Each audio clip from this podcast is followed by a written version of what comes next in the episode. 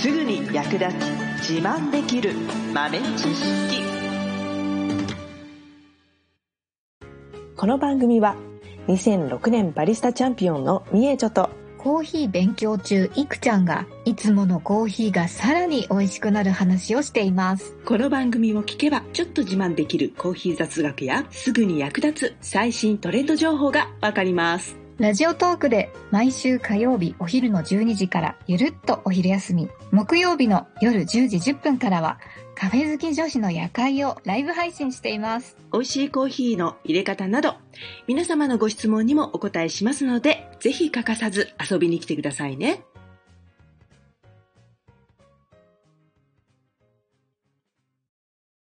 メイチョ先生。なんでしょあの、私最近、濃いコーヒーを入れることに凝ってまして、う。おお。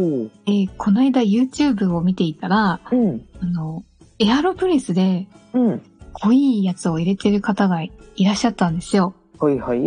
で、おー、これだと思って、ん。これがあれば、あのー、ハンドドリップが下手くそでも、あの、なかなかこう安定して濃いコーヒーが入れ入れられない私でも、このエアロプレスがあれば、なんかいつでも同じ味の濃いコーヒーが作れるんじゃないかなーってうん。思いまして、おう。 急激に欲しくなったんですけど、でもエアロプレスって果たして、なんうかんそういう濃いコーヒー入れるためのものなのかなみたいな、うんいいまいちなんかよくわかんねえやと思って、うん。教えてくださいお。はい。エアロプレス、以前ちょっと話にも出たけど、まあコーヒーを専門に扱っている会社が作った器具じゃないんだよね、これね。出所が。うん。エアロビーっていうね、フリスビーの作ってる会社が作ったコーヒーメーカーなので、まあ結構ね、使い方も遊び心いっぱいで、いろんな入れ方ができるんですよ。濃いコーヒーを入れるためのものではないっていう。そうそうそうそう。ねまあ、一つには、えー濃く、まあ、エスプレッソみたいな濃い、濃度の高いコーヒーを入れる方法も一つとしてあります。うんまあ結構ベーシックな入れ方としては、そのエスプレッソ風に入れる入れ方と、まあ普通のドリップコーヒーぐらいの濃度感で入れる入れ方、2種類ありますね。へーうん。で、まあ濃い方は、あのーなんていうのかな。まあこれ大きい注射器みたいな形なんですよね。うんなんか押してました、牛うっんて。。そうそうそうそうそう。で、その押している外側の筒のところにね、えっ、と、数字が書いてあって、で、そこが、まあ、1杯、2杯、3杯、4杯っていうね、数字なんですけど、えーその、1、2、3、4っていう数字が、えーまあ、濃いめに入れる時の目安の数字なんですよね。へーえ、1が濃い、2がちょっと濃い、みたいな。えっとね、1杯、2杯、3杯、4杯っていう感じです。だあから、ー豆を、なるほど。 1杯分入れた時はここまでにしてねっていう2杯分豆入れたらお湯はここまでよっていうそういうラインですね、うんうんなのでエスプレッソ風の濃いタイプの抽出だったら4杯同時に入れられますうんただえっ、と薄めの薄めというか普通の濃さのコーヒーの場合は、まあ、1杯分ぐらいしか入れられん、2杯分はちょっと取るの厳しいかな、1杯分かなっていう感じです。ううんん。そうなんですね。うん。うんだから濃いめに落として、えーそれに、まあ、お湯なり、牛乳なり、なんかいろいろ加えて、まあ、飲んでもらうっていうタイプにするか、えっ、と、まあ、最初からちょうどいい濃度感で入れるか。まあ、どっちかなんですけど、うんなんで、うんと、まあ、一人で使うときはね、あの、どっちでもいけますけど、人数が多いときは、やっぱりそれを濃いめに入れたやつをお湯で割って飲むっていうスタイルがね、主流かなと思いますね。なるほど。結構濃いめのコーヒーちゃんと入れられますよ、これは。おー、うん。いいかも。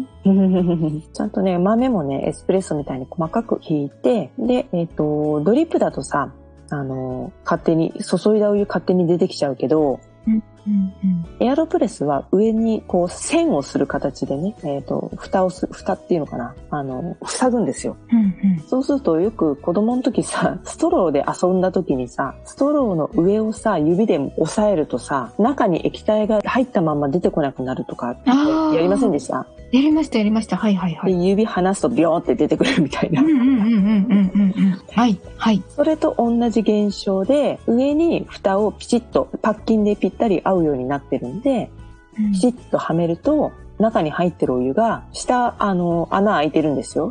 普通に、あの、フィルターがあって、で、蜂の巣みたいに穴が開いてるんですけど、はい。蓋をすると、そのストローのね、現象と一緒で、お湯が中に留まったまんま出てこないんですよ。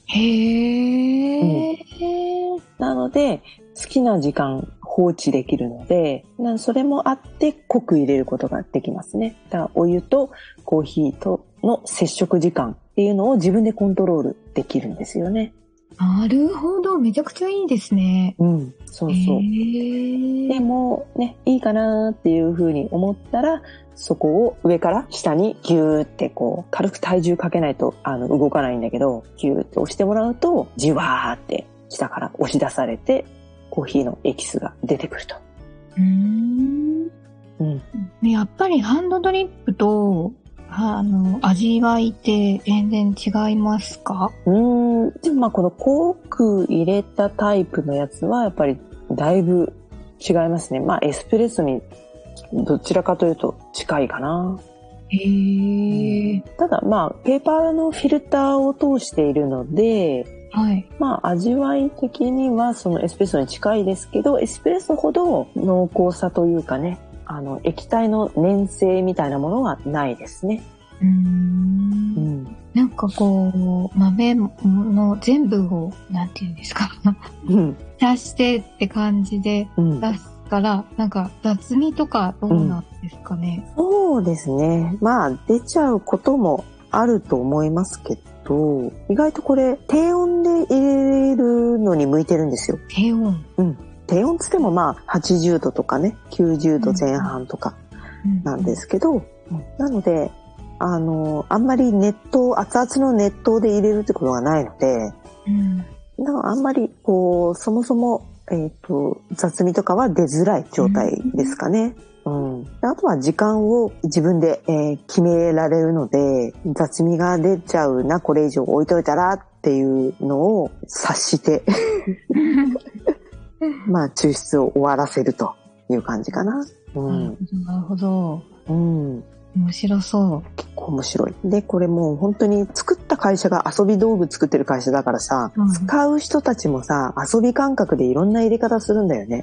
へえ。うんそう。まあ、これね、逆さまにして入れる人もい るし、もえう最初に、その、蓋蓋っていうのかなあの、線を閉じて、ひっくり返すんですよ。で、うそうすると、まずその中に、コーヒー豆とお湯が入れられるんですよね。うんうん。で、それ入れてから、フィルターをセットするんですよ。で、その時はフィルターが上についてる状態。時間が経ったら、上下ひっくり返して、で、上からギューッと押していくと。これが、まあ、インバート法って言って、上下逆さまのやり方。こんなやり方もあって、これはどちらかというと、レギュラーぐらいの濃度感のコーヒーを入れる時によくやる方法ですね。へえ。誰が思いついたんだか知らないけど このやり方はまあ普通の通常の入れ方とこのインバート式の入れ方っていうのはね基本の2つの入れ方としてよくエアロプレスのね紹介の動画とかそういうのによく紹介されてますねへえ。まあコンパクトにしまえるし意外とコーヒーの出がらしを捨てるのも簡単なんですよ、そうなんですか。うん、こう上からギューッと押さえつけるのでうん。コーヒーの粉が固く固まるんですよね。押さえつけて。うん。そうすると、なんていうのかな。なんか、クッキーみたいな形になって、ポコってこう取れるんですよね。おー、面白い。だからね、そんなに、あの、水洗いとかも、環境によっては水洗いとかしなくても大丈夫なので、まあその外でね、キャンプとかでも使えるし、まあ軽うん。く拭き取れば、また次同じようにコーヒー入れ直すことができるので、洗わなくても、まあ何回か使うことができますね。なので、まあキャンプとかに結構持っていく人多いみたいですよ。へーうん。エアロプレスに向いている豆とか向いてない豆とかってありますかあんまりこれはっていうのはな、特にないですね。結構オールマイティで、ーどんなコーヒーでも入れて大丈夫っていうかあ入れられるというそうなか。んですねう。ん。うんううんうんんうん、濃いめに入れるやつはやっぱりエスプレッソに近い深入りとかを使ったりすることも多いかな。なんかあの、フィルターは専用の使わないとダメなんですかそうですね。うんうん付属のやつがいいですね。でもメタルフィルター、金属のフィルターも売ってますね。あ、そうなんだ。うん。でもまあ基本はペーパーをよく使うので、ペーパードリップとそういった意味では近いかな、仕上がりは。うんあんまりこう、フレンチプレスみたいにちょっとこう、なんていうのかな。そこにこう、微粉が溜まってたりとか、そういうことはない感じですね。あーなんか実際に使ってみたいです。結構面白いと思いますよ。入れ方もいろいろなレシピ出てるので、どれがいいとか悪いとかは特にないので、お気に入りの入れ方を自己流でどんどんどんどん作り出しちゃっていいんじゃないこれ。へえー、面白そう。うん本当に遊び道具ですよ。ここまで来ると。最後までお聞きいただきありがとうございました。あなたのコーヒーライフに少しでもお役に立てたら嬉しいです。ご質問やツッコミは、ラジオトークで受付中。毎週火曜日お昼12時から、ゆるっとお昼休み。木曜夜10時10分から、カフェ好き女子の夜会をライブ配信しています。ぜひ遊びに来てください。ではまた次回の配信でお会いしましょう。